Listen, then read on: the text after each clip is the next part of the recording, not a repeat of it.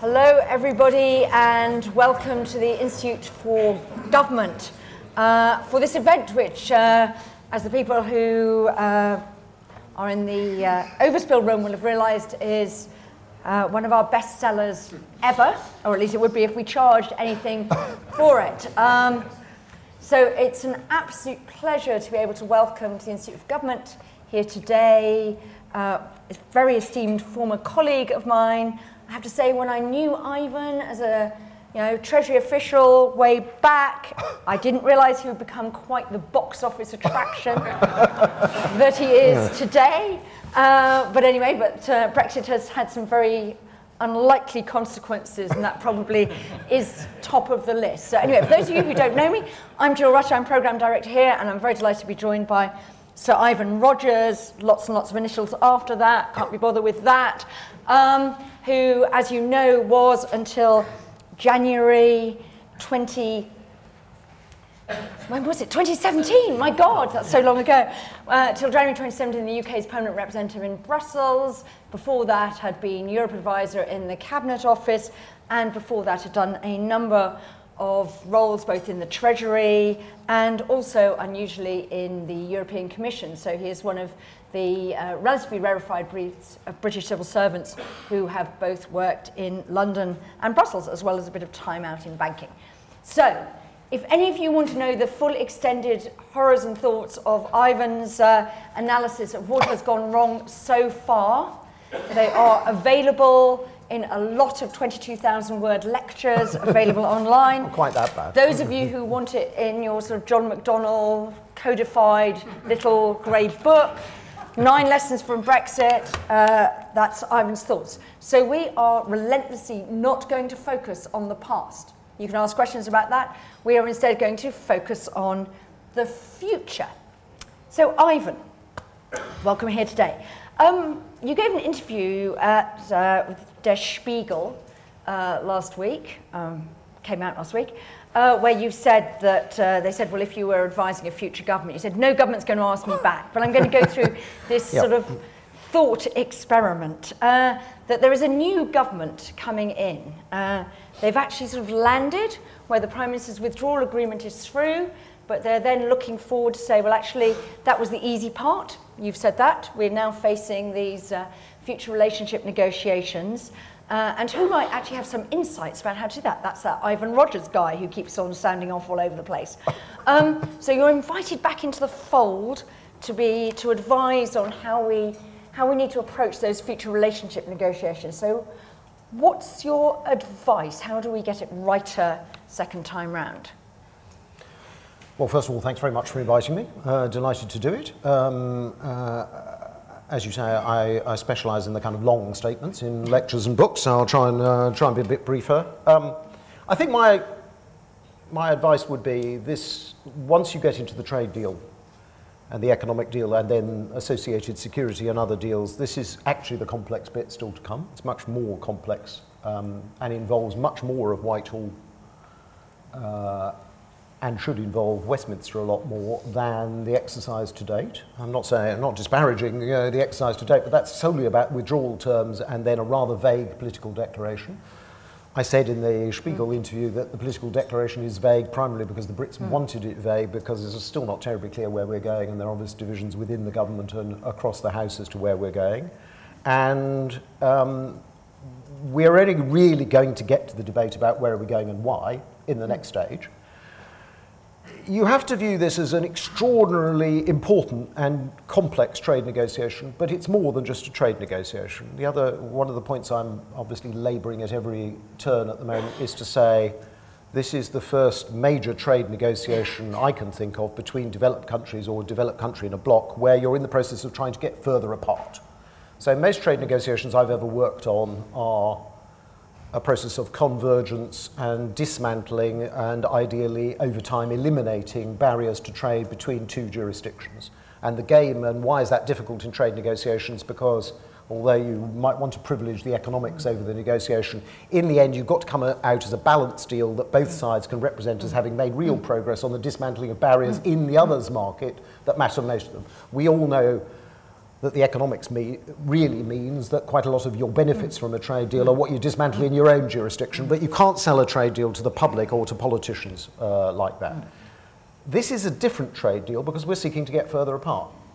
Now, the European Union would say, does say, will carry on saying for the next several years, that's your choice. You chose to leave. You chose to leave the jurisdiction, the supranational legislation, the adjudication, enforcement. Mm. So this is a very different process from just a trade deal. It's, I, I, I, was describing it to the media well before the referendum in Brussels as a deaccession process as, as well as a trade agreement. And what do I mean by deaccession?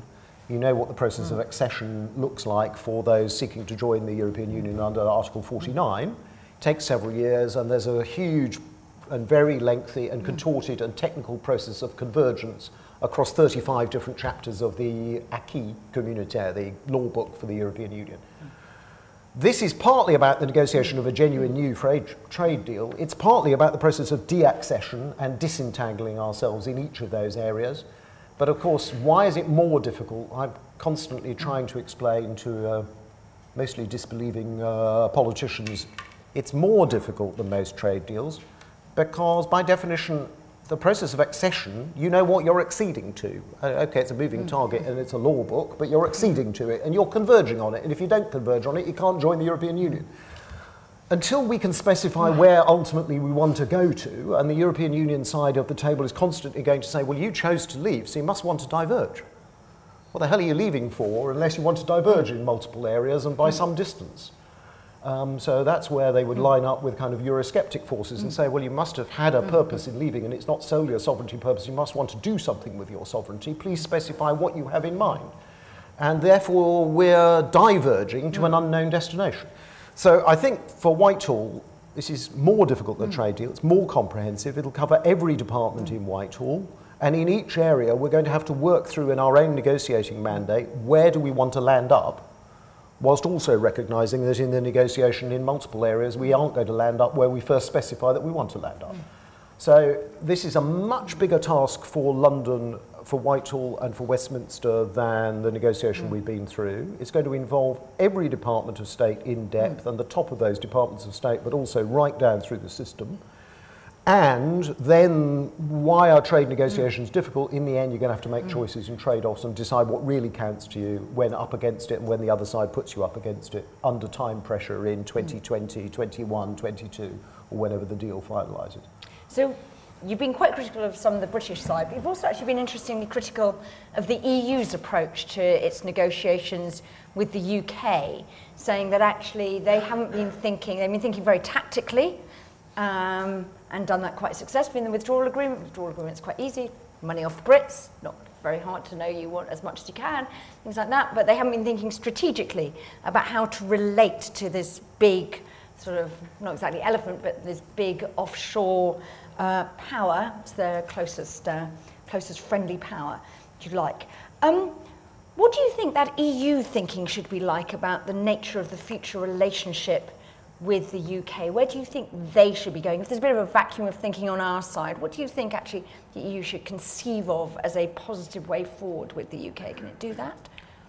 I think it struggles to do that, and it struggles at leader level to do it at European councils. And it's not just with the British, it struggles to do that. And there are occasional strategic discussions at leader level, European Council level, of relations with kind of major third countries. They often don't achieve very much, and you have to say that the Foreign Affairs Council beneath that frequently mm. is a bit of a talking shop as mm. well and isn't very good at strategic thinking. Why am I critical? Look, I think they've run a brilliant mm. process. It's a technocratic mm. process run by technocrats and lawyers and theologians, and they're very good at it. And let's be fair to them, what were they facing on the morning of June the 24th? I have to say mm. they were in better shape to act on the morning of June the 24th than we were. But by the morning of June the 28th in the European Council, mm. I was obviously dealing with David Cameron, who'd already resigned as Prime mm. Minister for that European Council. They'd already reached a set of conclusions that nobody was reading in London, mm. as far as I could see. Um, now, at that stage, they're worried that Brexit might be the beginning of the end, might be uh, the beginning of a series of departures from the U- mm. European Union and a, a, process of disintegration. So they pledge, as you would expect them to do, mm. sort of undying loyalty to each mm. other. The, the project goes on. They had the Bratislava program. The 27 will develop a kind of new program, a new momentum. And they wanted to demonstrate that they were all going to hang together because they were dead scared at that point that a British government would be agile and sophisticated enough to try and pull them apart through the withdrawal process. So that was, I mean, little did they know. Um, uh, but there you are. I mean, that was the fear. That's what they did on June the 28th. Uh, they did it again at the October European Council in 2016, which was the first one this Prime Minister actually attended. She had already, by then, in my view, given her fateful party conference speech, which made the relationship much more, much more difficult, but leave that aside.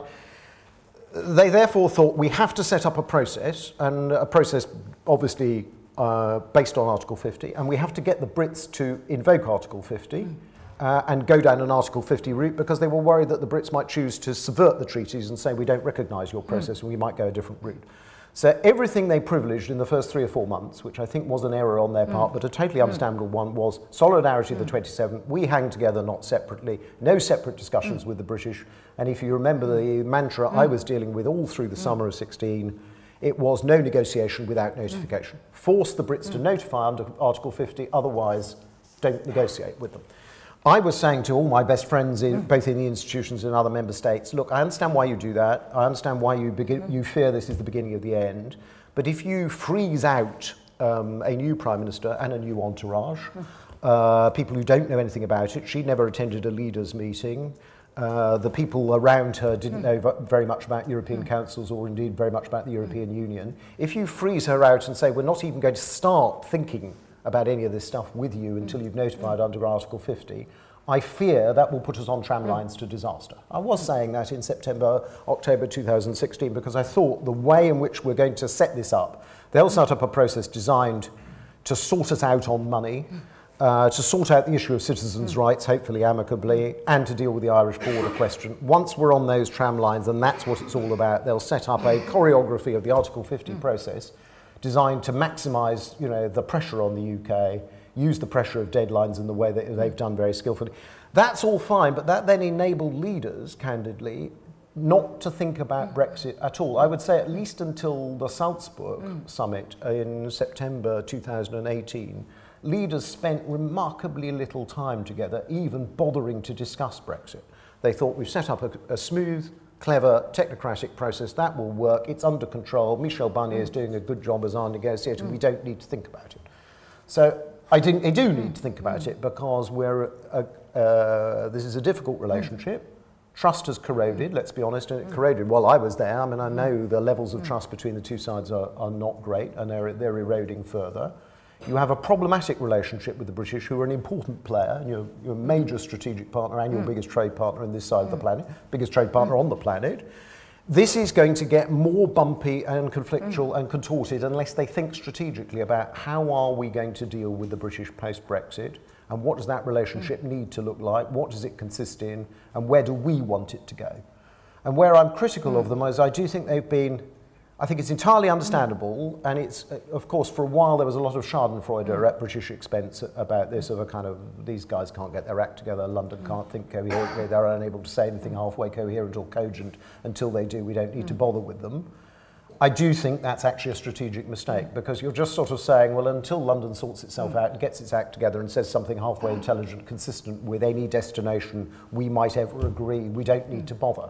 And the result is two and a half years later, this is the mess we're in. So, do you get any sort of resonance in Brussels when you give that message, or is it all basically on ice until after the European Parliament elections?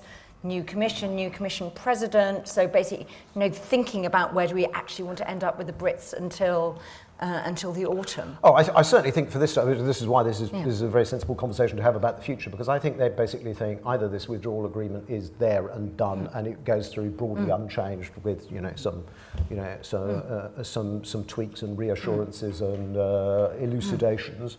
Or it collapses, in which case we're in a different world. But there's no appetite now to think strategically about the British question and think afresh mm. about have we done this the right way. I mean, this is it now.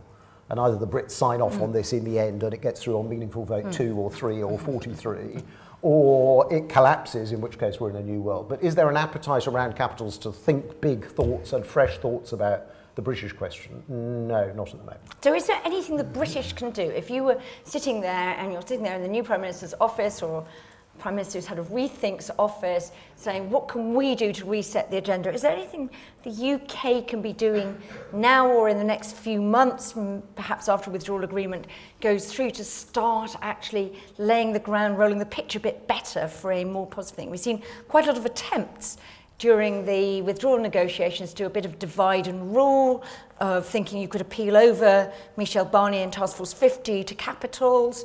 Uh, do capitals matter, or should we give that up as a losing gambit? What would you What would you advise on diplomatic engagement? Well, capitals obviously matter, but I think. Uh, you know, having lived through this with a number of different prime ministers and a number of different negotiations, and not just prime ministers, I mean, I think that reflects in the British system always to think, okay, we can deal direct with the, uh, the organ grinders and not the mm. monkeys kind of stuff. Yeah, it never works like that, and it didn't work like that in the Cameron renegotiation either. Mm. And you think you can or should want to circumvent the mm. negotiator, but the negotiator is mm. working for the European mm. Council. Um, and actually, what I tried to explain to David Cameron, as I've tried to explain to previous previous prime ministers as well, and tried to explain to this mm. prime minister, is Look, when you visit other capitals, and maybe mm. you're the first British mm. Prime Minister, or the first Foreign Secretary to go there for a very long time, they're very pleased to see you. It's a big moment. It's sometimes a very big event. Mm. Um, they're not going to give you blunt and difficult messages face to face in those kind of, uh, and they didn't when mm. you know Cameron was on his mm. tour of Europe. That's what you have mm. Sherpas and permanent mm. representatives for, and they deliver the difficult message to people like me mm. in, in the belief that mm. then it's my job to get yeah. it through to my Prime Minister that there are various red lines that they have which they're not going to cross. Mm. And that's how the system works. And, uh, and therefore, in the jargon of Brussels on these kind of mm. negotiations, you often have things called confessionals, where the council presidency mm. team and the commission team will call in member mm. states, you know, key officials, mm. and get a download of what their bosses really care about and what their bottom lines really are and what their must not cross lines really are. That stuff is not done in the way British politics works, mm. leader to leader. Mm. It's done via the bureaucrats and via mm. the Sherpas and the permanent mm. representatives and the people at the top of the institutions. And the Brits constantly um, either misunderstand that or just don't realise that circumventing that and thinking, oh, we can go direct to Berlin or Paris or you know any other capital and square that off, mm. and that will be different from the orthodoxy we're getting out of the institutions, nearly always fails.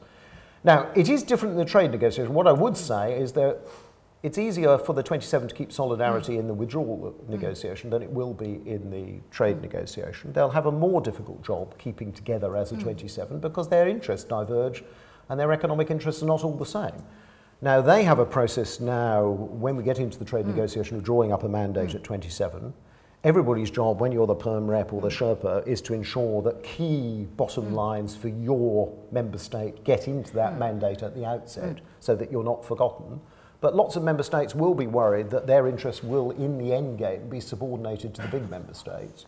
And so there are ways there where there will be you know, certain member states on specific issues who will be minded to be more helpful to the British than others. Nevertheless, as the Canadians found out, in the end, um, when you're negotiating with the mm. EU, you actually need quite a lot of coherence from the 27, mm. and you do, in the end, have to rely on the Commission to enforce mm. that coherence because sometimes it's to your advantage that there's a plethora of different mm. voices around the table. But in the end, you've got to reach a deal mm. with, the, with the EU as a whole, and they've got to be able to get it through and get unanimity for an agreement on and, it. And there's some member states for whom the security relationship will matter hugely more yeah. than the trade relationship. So, how closely should the UK try to link those two? We had that sort of odd moment, didn't we, where we appeared to be threatening in the initial Article 50 notification and then had to clarify very quickly that we weren't trying to sort of, you know, threaten Europe's security in order to get a decent relationship. But how would you play that interlinkage between security and trade? Well, there is, there is clearly a linkage, but I mean, playing it in a sort of crass and, you know, potentially threatening fashion isn't going to work. And nor do people really believe that if it's in your own security interest and you care about it, you're really going to withdraw uh, intensive security mm. cooperation because they've done you over in a trade deal. So they don't really believe it.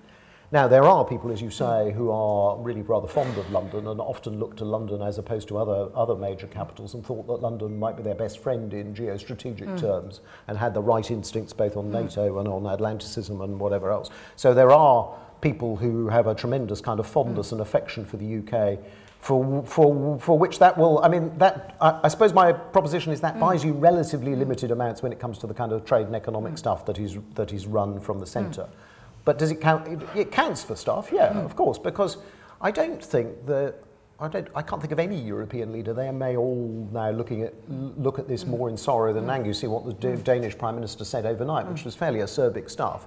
But people don't want a dysfunctional and distant relationship with the UK after exit. They want to try and make it work. Mm. I think the job in the UK system will be to think what's the win win out of this negotiation? Because after all, we will be approaching this negotiation from the baseline, which the others won't be. And I think we, we, we need to think about this.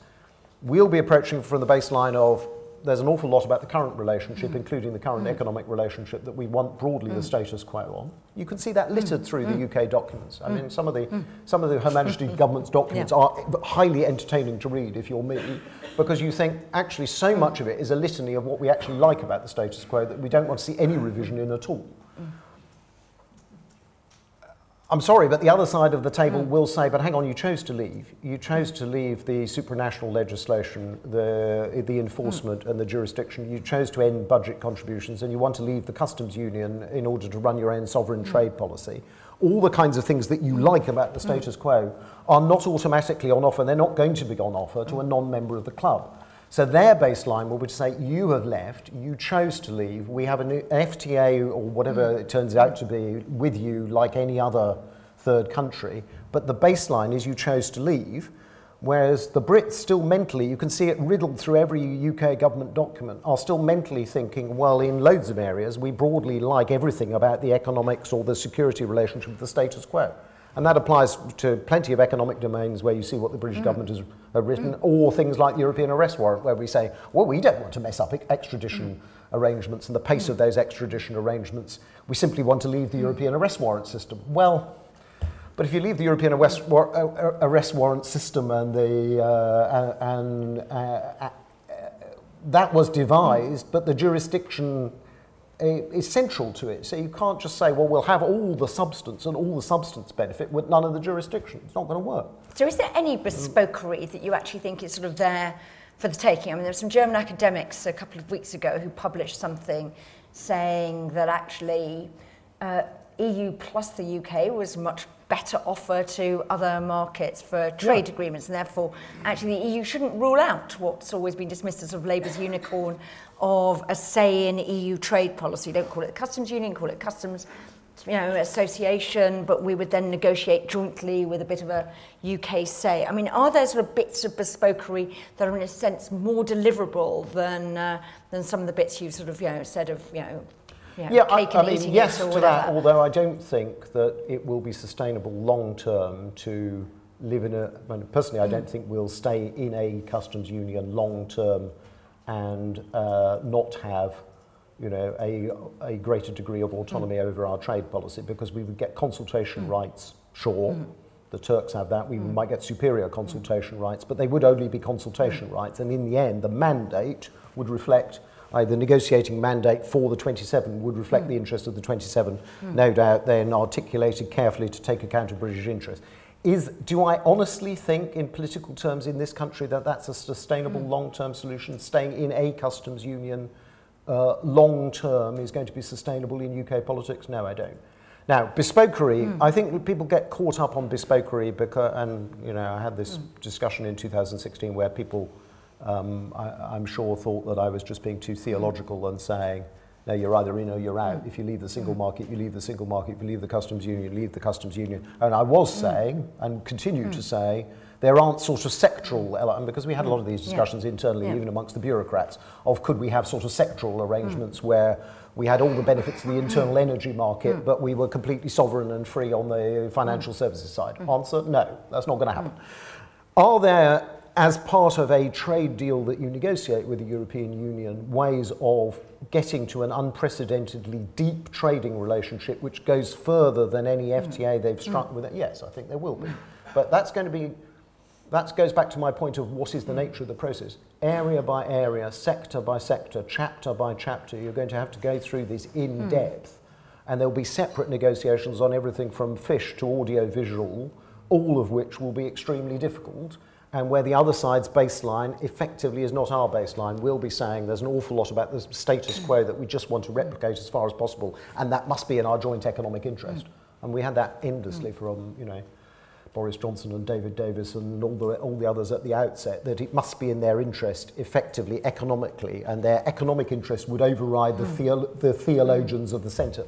It won't, it, and it won't happen in the trade deal any more than it happened in the withdrawal deal, because they'll say, no, you chose to leave, and there are certain types of depth of relationship in the economic sphere which only come with membership, and therefore you've chosen to exit. The baseline is you now work up from the bottom to the maximum possible uh, free trading FTA kind of relationship that you can get. Okay, last question for me before we go to the audience. We've, you've said how complex this is from a Whitehall point of view. You know, it's going to involve most government departments, difficult trade offs.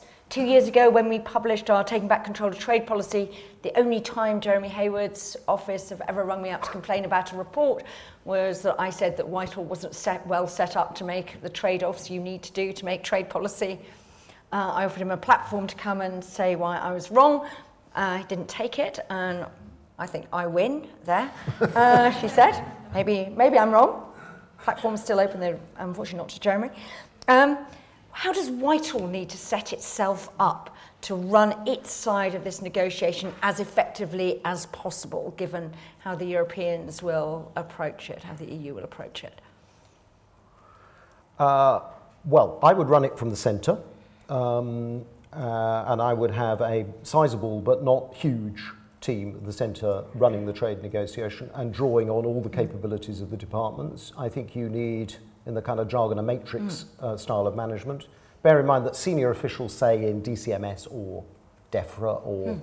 Treasury or wherever else will report and do report to their own secretaries of state who will have their own you know, vehement mm. interests. Say you're in DCMS and mm. you're you know, uh, uh, bothered about both data and audio visual, mm. and those are your two preoccupations. That's what your secretary of state most cares about, and you articulate in the department all the things that you really want in the state of the world that looks to you in at the top of that department and for the Secretary of State to be the most important single thing over the next two to three years and what you'll be judged by as uh, Secretary of State.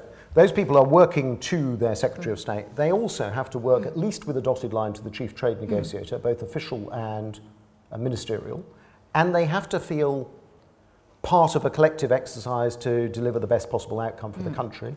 They also have to understand that their interests and their bottom lines may get traded mm. off in the end game by the Prime Minister, mm. who in the end has to be the arbiter of mm. what counts most for the country this is difficult stuff to do. It's difficult stuff to do in mm. normal times mm. before we left the European Union. I've done two major coordinating jobs, mm. one for Tony Blair, one for David Cameron. They're difficult jobs to do because the person who's in possession in number 10 is, you know, the Prime Minister's ear, ears and uh, nose and mouth, and also the person advising personally the Prime Minister what counts, what doesn't count, what's my assessment, mm.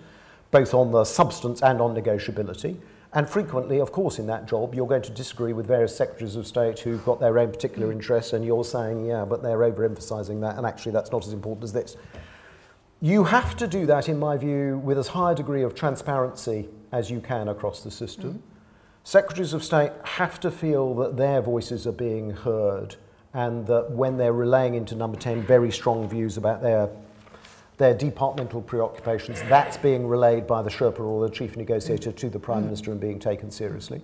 That's got to be both at bureaucratic and at ministerial level. And the difficulty of doing those coordinating jobs, which are the greatest jobs uh, you know, I've done, I've enjoyed doing the perm rep job as well, but they are great jobs, but you are doing both the advisor, fixer, sorter, enforcer role, mm. and you're doing the umpiring, adjudication, convening mm. role, where you're trying to bring the best top talent mm. in Whitehall to bear on a particular question. You're trying to get to a collective mm. sense of what do we care mm. about and why. But then sometimes, of course, if you're chairing that, that meeting, you're obliged to say to. Top people in departments, look, I hear what you say, I know that matters to your Secretary of State. I'm going to put mm. advice to the Prime Minister which nevertheless recommends in this direction. You may even want to show them that advice. I think my, my point is you need a, much more openness, mm. much more collaboration. I'm not saying everything has to be kind of open to the public world, but we are mm. going to have to think about mm. transparency in trade negotiations. You can't operate in the way that this government has operated in the withdrawal agreement, I'm hmm. afraid, in a trade negotiation, hmm. and the other side won't. The EU has got better hmm. and more sophisticated at running trade negotiations, but it's got more open, more transparent, under obviously intense public pressure. When I was there in the European Commission, as you say, working for Leon Brittan, we were running trade policy. The European Parliament had very little role at that stage. And frankly, there was very, very little public accountability and, and you know, a very marginal mm. role for the European Parliament. That is not sustainable mm. given that trade and trade liberalisation has become one of the mm. hottest topics on the planet, whereas in the mid 1990s, nobody could give a toss about it. Everybody's going to care about this passionately in the UK. Everybody around the cabinet table is going to think their interests are the most important interests and have to be prosecuted and can't be abandoned by the Prime Minister. Every select committee in the House of Commons and the House of Lords is going to have very strong views about their specific mm. issues which need to be. And you can't win it all. And in the end, the Prime Minister, backed by a, a hopefully mm. rather more united ministerial mm-hmm. team, going to have to take some mm. very, very difficult decisions about are we going to abandon this priority over here or are we going to, you know, are we in the interest of getting ultimately a better deal, for example, on services? Are we going to move on free movement of people and what does that look like and is that politically saleable? Now, you can't do that in a black box in number 10. You have to have um, a collaborative system across the top mm. of Whitehall and between secretaries of state, well serviced by a, a functioning bureaucracy. Mm. And then in each area, the chief trade negotiator, you know, if it's, mm. uh, if it's a Sabine Weyand on the other side of the table, who's a brilliant person in, and, and very, very good at, DG Trade have got lots of brilliant trade negotiators. By definition, if you're the chief trade negotiator, do you know phytosanitary rules or uh, you know the 200 different types of fish that we might be negotiating uh, uh, over in fisheries negotiations, as well as you know financial services? No, because you're all human. So the chief trade negotiator will know v- much more about some things than others. You therefore got to have confidence as the chief trade negotiator both at official and ministerial level, that you've got a highly competent set of mm. people in every area, from mm. aviation to energy to phytosanitary to competition to employment. Mm. Every area you've got to have vetted that team, mm. know it's got the capability, know it's got the resources, know it's got the legal mm. framework, know it's got the background. Mm. And be at least as good as the people on the opposite side of the table. So, if, if that was your challenge to Jeremy, I'm not surprised he ducked it because we ha- it isn't the case. We are not in that position. Okay, that was my microphone crashing. Uh, so we've got questions from Tim. You've got microphones. So I'm going to take uh, questions from our three front row, uh, whatever, and we'll take them back to try and get everybody's question. And I'll ask Ivan to uh, have very short, snappy answers. Yes. Right. Okay. I'll try. Uh, Dr. Christina Maria Wilczek, I have been in Washington, D.C., invited by International Institute of Strategic Study, where Gabriel was talking, Minister of Foreign Affairs from Germany. But first things what he has done, criticize Poland and criticize United States. And uh, uh, mm, then I stood up and told that Angela Merkel came to Poland and has told, Germany are unified, thank you. So that was the reason why United Nations, uh, European Union does exist. And England doesn't need to serve this perfection. England can have their own perfection, their own identity. So good luck with Brexit as quickly, blitzschnell. Okay, thank you. So, Stephen yeah. Timms, I'm a member of the House of Commons Select Committee on Exiting the EU. Uh, the Prime Minister has now opened up the possibility of delaying the date of our departure. If the delay was to be longer than three months, there'd be a difficulty that we wouldn't be in the European Parliament, we, we would still perhaps be in the EU. Is there a way round that difficulty if it was determined that we needed longer than a three month delay? And if so, what might it be? Okay, and then? Thank you very much. Uh, Jo Johnson, MP for Orpington. Uh, Ivan, what will it take to get a better deal on services than foreshadowed in the Chequers White Paper and in the political declaration, where, where services really has been thrown under a bus? Okay. Right. So. Delay. delay. Um, I think going longer than three months is quite problematic. Um, uh, and I, I, think there will be some resistance in capitals. I mean, you're seeing some of this briefing out there of you know, a very long extension, a year or up to 21 months. I, I'm, I'm not clear whether that's genuine and substantive and you know, they need much longer and three months is unacceptable or whether it's tactical to try and maximise the pressure on people to, cut, to get to grips with the withdrawal agreement. Um, there may be a bit of both. The difficulty is the European Parliament problem is a genuine one, and if you're a member state and remain a member state under the treaties, then uh, it seems to me you are obliged to hold European Parliament elections, and there's bound to be a legal challenge if you don't. And I would have thought there will be fears in Brussels and in other capitals that that legal challenge might well succeed. And then, you know, if the composition of the constitution of the parliament is, is wrong, then there are all kinds of issues about whether legislation that it's passed um, is validly passed, mm. and indeed whether the constitution of the new European Commission is correct mm. because it's been mm. constituted and had its hearings with a parliament that's not properly constituted. Is the obligation so, to hold elections, Ivan, or is it to have MEPs? Ah, well, that's, we could uh, nominate I, one, one hears quite a bit of both. I think it's quite I mean, because there are mm. precedents mm. from accession, yeah. uh, including our own accession, yeah. but much more recently Romanian accession, which look mm. at, mm. uh, uh, at way, uh, which found ways round actually having a direct election. It's nevertheless pretty difficult if you are a member state and you've always previously had elections, then to justify that at the end of May, um, in these circumstances, you've chosen not to hold them. So, I mean, I defer there to the lawyers both in Whitehall and elsewhere, but everything I hear from the other side of the table suggests this is a genuine and serious problem and that people are very preoccupied so the line, line, at the end of the day that council legal services always find a way through if the political will is there. well, I've had a few of those kind of conversations with people over the last few months of a kind of, oh, come on, you know, when leaders sit on them, surely they'll, uh, you know, they'll find a route. But I, I, genuinely don't think it's straightforward. I'm not actually sure that leaders will sit on them anyway because there is an anxiety anywhere just about, about having kind of rolling extensions for the sake of it. I do think, and I've, mm. I've said it publicly, impatience has grown quite mm. a bit post the events of January, Brady Amendment, Malthouse, mm. and whatever, sort of feeling of we can't go on like this, and just having an extension because the UK system remains paralysed. Do you not almost encourage it to remain mm. paralysed? You know, if you just have a sort of rolling mm. extension process. Now, it is true that given where we mm. are, you have your doubts. If she mm. can't get it through with the next meaningful mm. vote, whenever that might be, you do have By your doubts. 12th. Well, we'll see. By the 12th. We'll see. Um, uh, we'll, you know, we'll see whether anything happens this week or, or next. But uh, it, it's, it still seems to me that there's quite a big gap mm. from everything one hears, and that expectations on both sides are not in the same place. Mm. And obviously, reading yeah. even the papers this morning, you can see where uh, Geoffrey Cox is mm. on, uh, on mm. unilateral rights to exit and end dates and whatever. So you can see potentially the the landing zone, but what I can't judge is politically whether that sells to enough people inside the Conservative Party to, to move it. Services, look, services, I, am very worried about this. Mm-hmm. I understand why we ended up there, um, but in my view, it's the worst part of the substance of the Prime Minister's deal in terms of where she's going with her version of the political declaration. We've ended up driven there really mm. by a free movement of people. It's quite difficult to get around that. Um, mm. You know, and hear all the kind of talk about Norwegian type models and different things in the EEA on free movement of people. But that's what's driven us to it, of accepting the indivisibility of the four freedoms and therefore recognizing that you're going to have to diverge and be autonomous on services. Mm.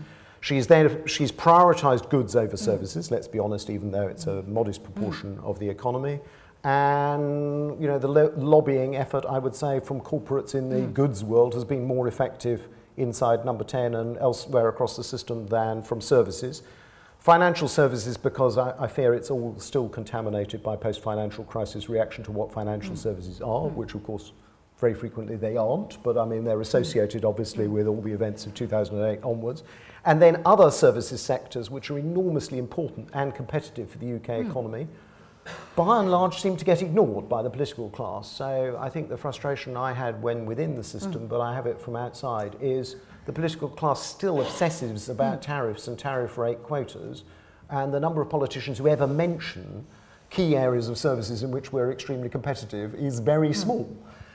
I believe when we're in a trade negotiation, mm. partly because mm. then those services issues will come to the fore because departments and departmental secretaries of state will bring them to the fore, we're suddenly going to discover that we're going to end up in a very bad world on services access to a much our biggest market. If you look at the UK compared with other major jurisdictions, a higher proportion of the UK's exports are of services than of any other major economy. Uh, that's one hmm. remarkable fact. The other, the other remarkable fact is that for all that you hear from the hmm. Eurosceptics that you know the single market's been a failure and it's not delivered anything on hmm. services, it's not worth the price of anything. Actually, services liberalisation has gone further within the European Union than elsewhere by a mile, and there's very good academic evidence about. There's a lot of things wrong with the services single market, in a lot of areas that we haven't completed it, but our penetration of the services market in Europe is vastly greater than elsewhere because we've gone much further with deeper trade liberalisation. In the end, the economic interests of the country will start to play in a trade negotiation because they will come to the fore and mm. it's going to be more and more obvious to economic players and businesses mm. across the country that we're going to end up in a very bad place if politicians don't start fighting the corner. And then the trade-off will come back to uh, you know free movement of people questions. I guarantee you. Okay, I'm just going to say if anyone's next door and wants to come in and ask a question, you'll have to pop your head round the door. So let's go to another set of questions. Let's start at the uh, at the far at the back there, Elliot and Tim. If you can come here, the gentleman next to the back from yeah there yeah, please. Uh, hello, uh, Carol Walker. Um, you talked about the mindset within uh, government still being one that assumes uh, a lot of things about the way our current relationship works. We've just recently had Nick Timothy talking about how the Prime Minister he felt has seen the whole process as a problem to be managed. Do you think that that whole mindset is really going to have to change in the next phase if the UK is going to end up with anything that works? And would it make a difference to that if you had a Brexiteer in charge of the process?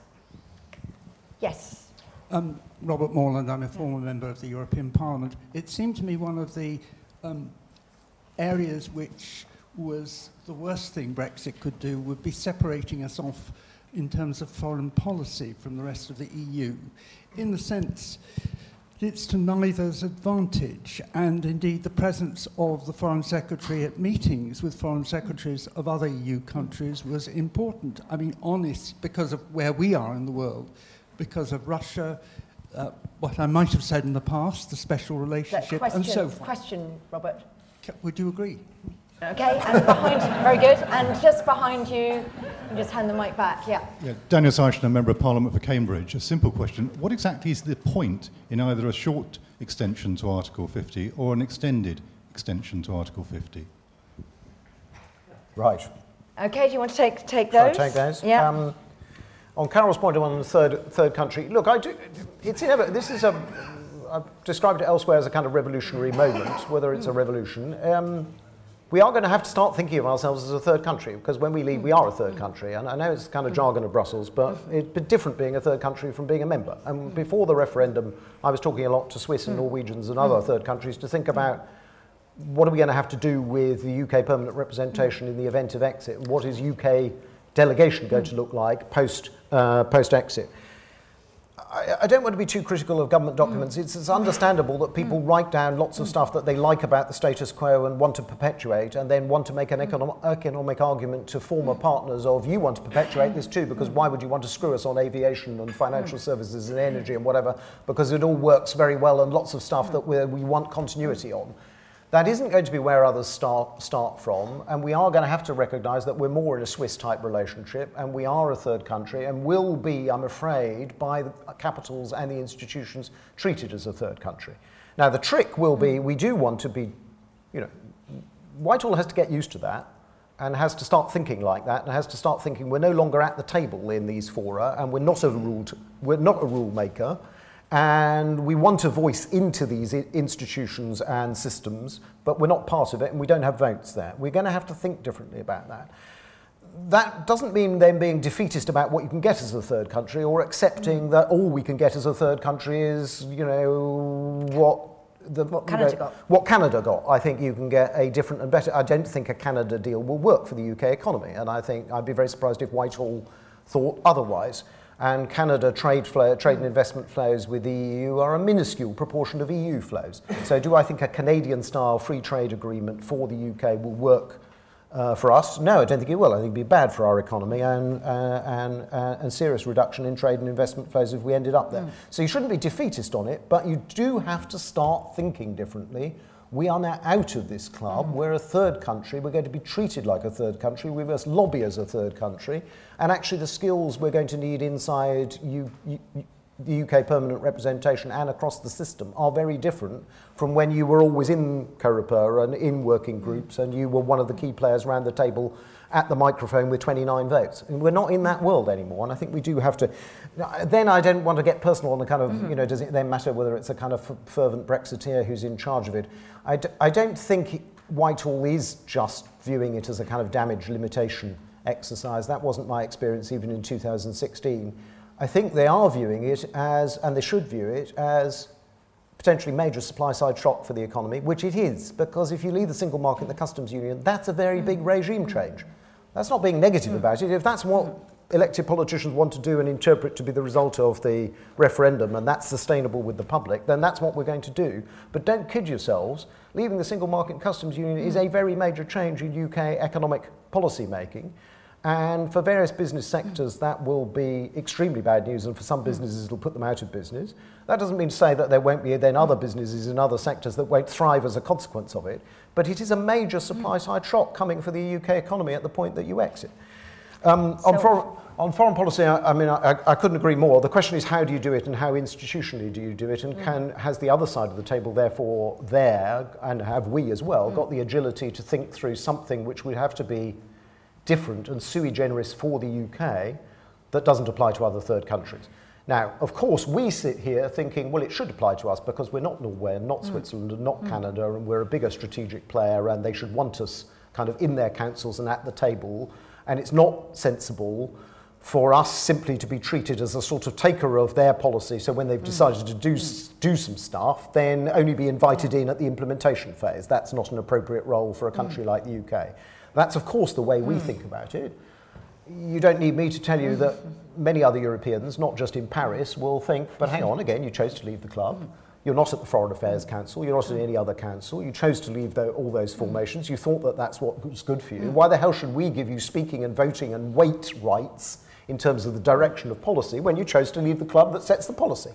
Now, you can say then to people, look, you're not going to end up with a relationship where, you know, like in association agreements mm. with Ukraine or something, we have a once every six mm. monthly meeting on a Friday night with Federica mm. Mogherini, and you regard that as, you know, good enough for the UK because it won't work, and we won't take it seriously, and therefore the UK will go bilateral and all routes and think this is a total waste of time dealing with these people, and then collectively we all suffer from that.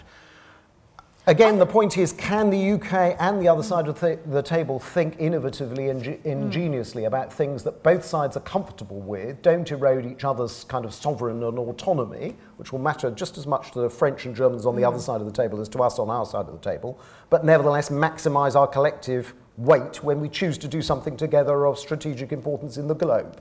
Mm. And I think it's a big question because at the moment I don't, I don't see this game moving very far. Mm. I, again, I think you have to get mm. beyond the withdrawal agreement and hopefully you move into a different phase where people are thinking a bit more constructively about each other and thinking a bit more long term. Can you think of an area where we sort of were constrained by, you know, some area that was sort of, you know, partly shared competence or community competence, where the UK genuinely wanted to do something differently? In an international forum or somewhere, but where we were constrained by the fact that actually we had to, you know, argue our case in EU coordination and were represented by the EU. I mean, is there any what, on areas the foreign policy side? on foreign oh. or um, you know other international relations? Just sort of slightly wondering where where we felt we were constrained by EU membership. Well, there are constraints in EU yeah. membership because obviously it, yeah. is a, it, it, it is a body where if you're a mm. part of it, there are various areas under shared and, and mixed competence or, or full community mm. competence where you're part of a body and you're you're, you're inevitably, you know, having to take an overall EU So were you ever having to tell your colleagues back in Whitehall, you might want to do that, your Secretary of State might yeah, think that's a brilliant yeah, idea, but you can't. So what's the sort of examples, one or two areas where we might be striking out, striking out on our own and really genuinely want to do something different than if we were constrained by EU membership? Um, well, they, they, they don't instantly come to mind, but that's the whole experience of doing yeah. the job. Yes, you're constantly yeah. relaying back to Whitehall, you know, there are constraints, there's this, this is where, uh, you know, either a unanimity or overall mm. a, yeah. a, qualified majority of the council can be got. Mm. this, this is how far one can get the position. That's the nature of the, being the permanent representative. You're always relaying back to Whitehall, this is what's navigable, this is Mm. what's doable, this is how far I think we can get it. That isn't the, you know, 100% of the outcome specified in my operating Okay. instructions. So Yeah. Daniel's question about Yeah, does the length of extension. extension make any difference? Well, I mean, the, the question others are asking themselves in other capitals rather understandably is what's the point of an extension if it's just going to give the UK political class more time to waste, um, as it were? Um, if it's just more paralysis and permitting them to be paralysed for longer, why are we doing that? That doesn't mean to say I think I don't think there's much appetite in most capitals or most in mm. Brussels to push the Brits off a cliff and say be done with it. It's time to end this charade. Mm. Uh, and I do think leaders will think differently from technocrats mm. anyway. So if you reach March, it still hasn't gone through on a meaningful vote. Uh, you know, presumably she'd be asking for more or saying she's going to have another meaningful vote on essentially the kind of same terrain. Um, will leaders then, a week before the deadline, say, you know, sorry, end of this process, you always knew it was March the 29th, be, be gone with you? I doubt they will. So I think you'd get some extension, even in circumstances where it wasn't for it. Of course, they're saying at the moment you only get an extension if it's for something, and the for something has to be the implementation of the deal that you've passed. I doubt that will be exactly what leaders would do in March if it came to it. I do think there's a big doubt about, as I say, whether leaders will just think, well, we do that in March, and then if they're still paralysed in mm. June, we do it again in June, and then we do it again in September. Because I think then the other side is increasingly saying, but what's the point of this if they're just paralysed forever? Maybe we just have to conclude this game hasn't worked. Then we can come on to kind of what does that mean and what does no deal look like and how would you, you know, if it does all fall apart, what happens then? But that's a So what about managed? What about Malthouse Plan B, the sort of managed no deal that we make good the budget for a couple of years, and we just get a bit more time to get our act together, maybe do an FTA. You know, we accept we're never going to reach agreement on the backstop, so this is just a better way out. Any appetite for that? Uh, I- in European capitals Yeah. and in Brussels, zero, I think. Um, look, we have to be honest here. They've gone through a painful process and negotiated amongst themselves uh, their own position, then agreed it with the Prime Minister, got the deal that the Prime Minister said she wanted on November the 25th, and she says to them on November the 25th, I'll now take it to a meaningful vote, and I may not win first time round, but I'll get it through. Um, and she's obviously exhorting them to back her up in saying it's the only deal in town. Um, she's now gone back saying, you know, after the kind of Brady Amendment, indicating that it isn't the only deal in town and she wants revisions to the deal. And if that's a genuine reopening and some way overriding elements of the deal, I don't think she'll get that. Um, uh, I've lost my train of Yeah. thought. So two-year extension, effectively we stay sort of, you know, lurking around, have the transition, the implementation period, but in the knowledge that it's not to a withdrawal agreement. You know, the benefit for the EU is they don't have to deal with this hole in their budget. Seems to be the offer, and we try and how see do what they, we can how do they view together. no deal? Nobody Yeah. views no deal as a permanent end state, and nor does the British government, incidentally. I think it's important. To, you know, why is Liam Fox and why is Mm. his department toting themselves around the world in order to get continuity on Mm. existing free trade deals, where, which we have by dint of Mm. EU membership? Because WTO terms are not as good as FTA terms. So why is the department strenuously trying to replicate the effects of existing FTAs? Because reverting to WTO terms is much worse than having the benefits of those hmm. FTAs. If that's true in global hmm. terms with the FTAs hmm. we have by dint of EU membership, it's true with our relationship with the EU. So I'm afraid the other side has never believed for hmm. one minute that the government is at all serious about a no deal option because they don't think that no deal is hmm. sustainable for the hmm. UK economy. And they know that they look at the behaviour of UK ministers as opposed to what they say.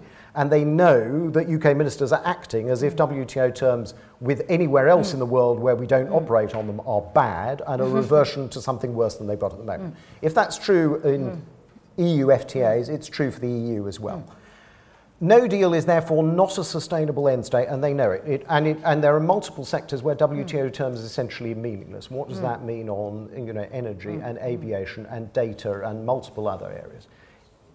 So their view is there's no such thing as no deal as a sustainable. In the end, the Brits will want and should want, and we will want with them a preferential trade deal. The question is the thickness of that preferential trade deal.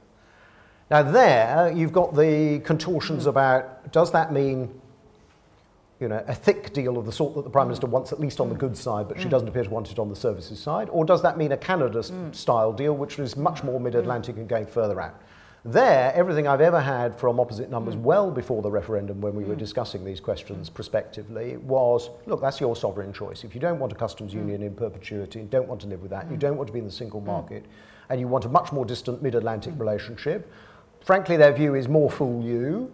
But that's your sovereign choice. If that's your interpretation of what you wanted with Brexit, go ahead and do it. We're not going to stop you. know, This idea that the Europeans are obsessed with trapping us in perpetuity in a customs union doesn't bear any relationship to any discussion I've ever had with anybody. So I think it's an illusory fear. I think they might think that we were posse to choose to go out to a Canadian style free trade deal for the UK and think that would be damaging for the UK economy, but in the end, that's our sovereign choice.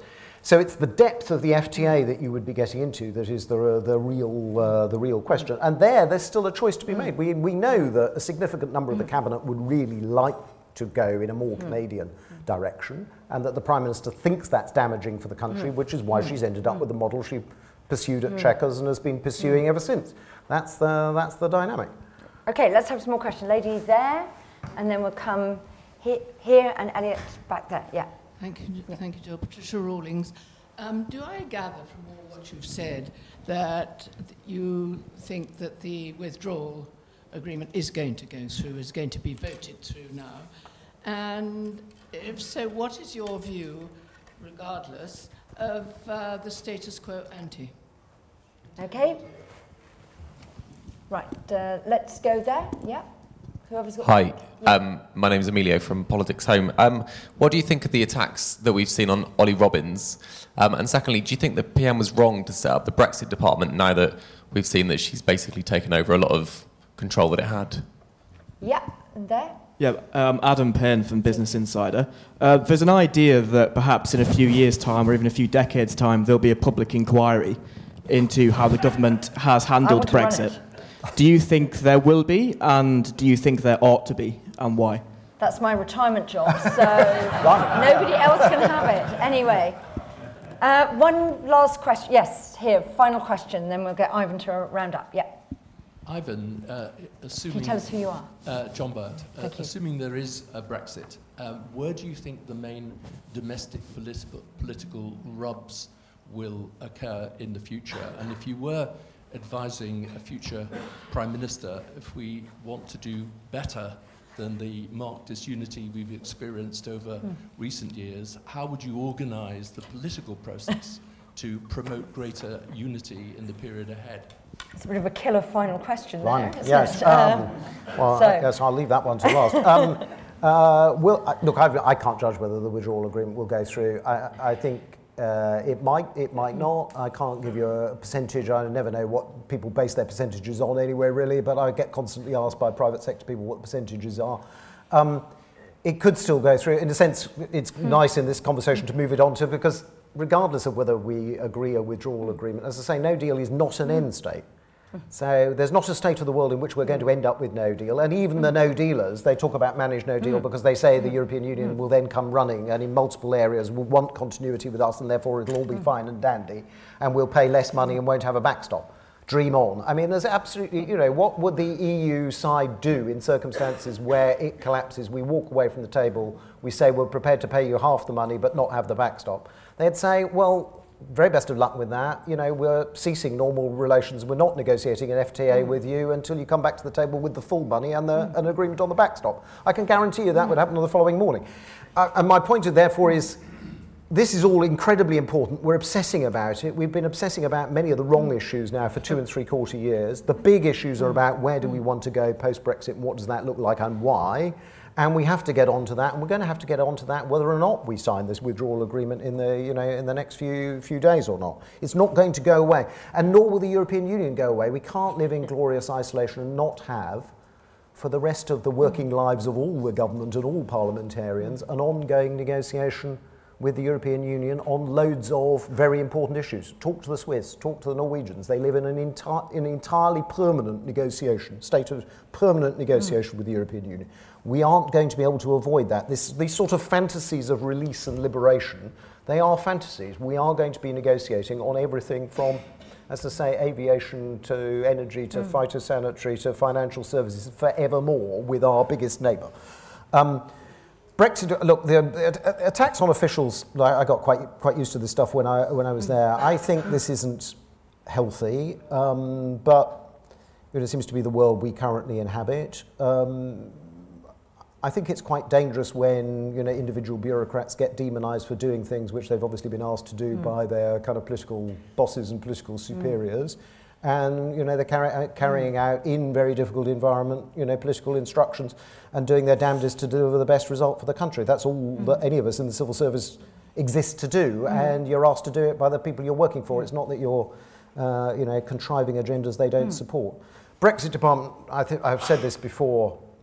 I do think the structure was a mistake mm. from the outset, both the DExEU and uh, DIT. Nothing against loads mm. of excellent people in, in both, doing a fantastic job in very difficult circumstances to deliver mm. what they're trying to deliver. Structurally, do I think it was the right answer in 2016? No. And I think it did put, um, you know, Ollie Robbins for one mm. in a very difficult position because he mm. had to be both Sherpa to the Prime mm. Minister and, as I say, eyes and mm. ears and mouth of the Prime Minister, working direct to her, but also run a department and set up a department working to a Secretary of State. And you were inevitably going to create the tensions between the Secretary of State and him because there are some things, I've been the Sherpa, and I know what the Sherpa job involves as well as the Perm Rep job, and there are some things which you're only going to go to the Prime Minister on, and you're dealing solely with the Prime Minister on, and she isn't necessarily going to deal with Secretaries of State, and that's not just the current Prime Minister, that's any Prime Minister, and that then immediately leads to kind of erosion of trust uh, uh, you know, between the top official and the Secretary of State. So should we abolish the other it? Well, the other reason not to do it, which I think we've seen mm. why he then got brought into number mm. 10 is my point about you know coordination umpiring mm. and adjudication you can't do that mm. from an individual department which has its own skin in the game. Mm. And I saw that happen almost mm. immediately when DExEU was established mm. uh, in, in Brussels, from the Brussels end, which is that other departments started clamming up on DExEU mm. in a way that they wouldn't have clammed up on the Cabinet Office, and they started clamming mm. up on UKRep as well because they thought, well, hang on, because we were then told we were working for both DExEU and the Foreign Office, and immediately people mm. then start to think, yeah, but hang mm. on, David Davis, the Secretary of State, mm. has his own mm. position in mm. this game, and my Secretary of State mm. doesn't necessarily want to divulge. Now, for the centre, if you're the yeah. centre, you have this umpiring, adjudication, coordinating function, and you have to deliver trust mm. across the top of the system at the mm. bureaucratic level and to individual secretaries of state that you're not going to screw them. And mm. even if you're going to advise the Prime Minister that you don't back their judgment and you think other things are more important, that that's going to be known to them and visible to them. The moment you've got DExEU there as a player, structurally, I think it's the wrong answer. And also, you can see, again, it's not a tr- state secret, you can see the tensions that exist between DExEU and DIT now. DIT has its own raison d'etre, very important raison d'etre. There is a you know, massive question of British trade mm. policy and the future direction of it. But DIT is obviously not really being allowed in the EU negotiation. Again, I, those tensions are not going to go away. They're not going to go away in the next round because there will be people in DIT, maybe both political mm. and official, mm. who think it's more important to do you know, trade deals with the US and mm. Japan and China and Mercosur than it is to get the deal right with the EU. I might not agree with that position, but it's perfectly legitimate for a Secretary of State to be arguing for it and saying we're, we're in the wrong place and we're privileging the wrong things.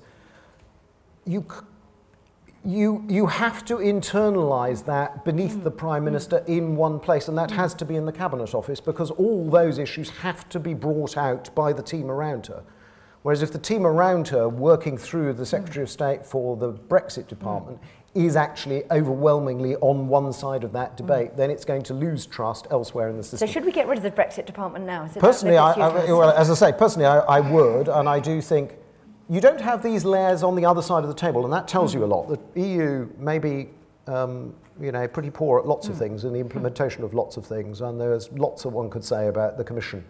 Um, it is a very good trade negotiator and it knows what it's doing on trade negotiations and it has a structure of inter-service consultation mm. and inter-cabinet consultation that works. I've been there 20 years ago, I'm out of date on that, but I've seen it from the outside. It works. It's a very sophisticated top-level trade negotiator at global mm. level with, alongside mm. you know, US, US and China and Japan. It knows what it's doing it does not have three layers. It has a, you know, a DG mm. trade, it has a SecGen function around the president. It doesn't have the, the third layer. And we've created a system where you have a number 10 unit, which is really working to the boss, a DExEU, which is working partly to the Secretary of State and partly supplementing working to the boss, but have, and then the layers of department. You don't need three layers, you need two, in my view. So I would, I would I'm afraid, uh, get rid of it. I would, I think, have a top ministerial chief negotiator as well as a uh, an official trade negotiator, but I think that person has to be the Chancellor of the Duchy of Lancaster working in the Cabinet Office, not the Secretary of State for uh, uh, DExEU. But I'm, I'm sure that won't happen, but I mean, that's my,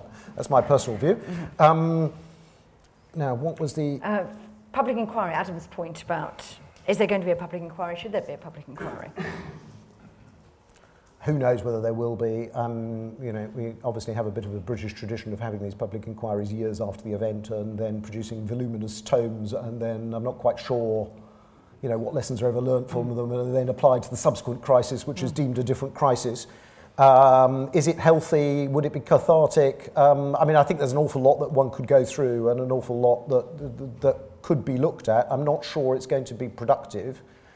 And it's so raw at the moment. My worry now, given I'm only a punter and a citizen now, my worry is, you know, the state of the country is kind of more divided and more bitter, uh, it seems to me, than it was in 2016. If we're going to come through the Brexit crisis, and it is turning into, uh, you know, a constitutional and political crisis and may turn into an economic crisis, if we're going to come through it, we've somehow got to be united behind some version of Brexit that works for a really rather large number of people across the spectrum. Um, uh, that's not where we're headed at the moment, which is why the divisions are getting worse. Does a public inquiry help with that, or does it, you know, uh, scratch away at, at very raw wounds on all sides of this? I'm not, I'm not sure. That doesn't mean to say that you shouldn't. The system, I would hope, must be going through a hell of a lot of reflection as to, you know, how the hell have we ended up here, and have we really organised ourselves very effectively over the last 30 months? Um, and, the, and the system is suffering. It's not just a Whitehall system. I think it's a broader political system crisis that we're going through. We're, you know, again, it's a regime change. We shouldn't be surprised that you can't have a revolution without some revolutionary consequences. But has the system collectively, both in both houses and in Whitehall, got a lot to think about about how have we handled this and could we have done it better? Yes, I think it has. And John Robert's final question. Um, domestic political rubs. Well, I think it comes back to my kind of transparency and openness point. We are, let's say we get into this trade discussion. In practice, it'll then be three or more years after the referendum before we even start it. We'll start it with a European Commission. It'll be the new European Commission, we don't yet know their structure and which commissioner, presumably put a vice president in charge of the British negotiation. We know that it's going to, let's hope that some of the heat goes out of the de- debate. People think that Brexit is done. We've got the other side of Brexit, and therefore it's not on the front page of every newspaper every day, and people are bored rigid by it, because that mm. might be quite healthy in terms of ever doing anything in a trade deal. We know that in huge numbers of sectors of the economy, and as well as on the kind of security and foreign policy and internal security agenda, there are massively difficult, controversial issues coming our way we could write the best mandate in Whitehall, um, you know, hundreds of pages long about everything that we want to achieve. We know that a significant proportion of it, with the best will in the world, we're not going to achieve because the other side won't want it and won't look at the world in the same way. And we know, therefore, at the end of the trade deal, say that's three to five years down the track, and I think it's more likely to be that than two years down the track, we will have some very difficult decisions to take inside the system at government level as to what counts most and what are we prepared to give in order to get it, and where are we on the trade off between sovereignty and market access in particular, which is the core trade off. You can only persuade the public or the majority of the public that uh, you've come to a pretty good set of conclusions where the establishment hasn't again sold them down the river and betrayed their interests by being pretty open about what the trade offs are, what the choices are, articulating a narrative, saying what you're doing, because otherwise you're only ever going to hear from the losers. The big difficulty in all trade negotiations I've ever done is you hear from the losers mm. and you hear from the producer mm. groups, you never hear from the beneficiaries mm. and you never hear from the consumer groups. So you can make diffuse gains in consumer sector, which was the natural mm. treasury position, mm. and you can see mm. that with Liam Fox and Philip Hammond on the agriculture issue. You never hear from the gainers, and for, you're never thanked by the punters. You're always abused by the losers. So say we end up in a difficult world where we decide in the end to privilege various kind of services interests and we're prepared to make concessions on free movement of people and we're prepared to do things on the fisheries sector, for example, which is hugely politically mm. sensitive but not very economically mm. important. just imagine the politics of that, where fishing communities mm. who think they were promised a hell of a lot in 2016 feel, here we go again, we've been sold down the river by the establishment, they told us they wouldn't do it. That's where we're headed by 2020 to 21. Now, there's no very easy way through that, but the best way through it surely is to have a pretty open, serious, honest debate about where are we going, why are we going there, what are the choices facing us, what are we trying to do with the EU, what are we trying to do outside the EU. If you can't, as a leader and as a government, articulate that in a way that cuts through to the public, they're going to be in a hell of a lot of trouble in three years' time. Okay, Ivan, thank you very much. Just, uh, just to say two things, uh, Ivan's got to go to his book launch in Bath. It's number nine on the Sunday Times bestseller list, but Ivan has given us about 47, that's because we've stolen three. 47 copies of his book available to people who are here outside. If you want to go and get a book, go fight for it now. I'm sure all of you have got it already. And just to say that, uh, that we are producing our own Institute for Government report, um, which I wanted to call Coming Third, but is going to be called Negotiating Brexit, the Future Relationship, which is actually looking at many of these issues. And we actually come to many of the same conclusions as Ivan does about how Whitehall should set itself up to succeed in the future relationship when we honestly thought of those conclusions before we heard Ivan just now. We're not about to go and massively redraft it. So uh, look out for that. Look out for managing migration after Brexit. Uh, out later this week about immigration policy after Brexit. Thank you all very much for coming and come back to the Institute again. Thank you very much.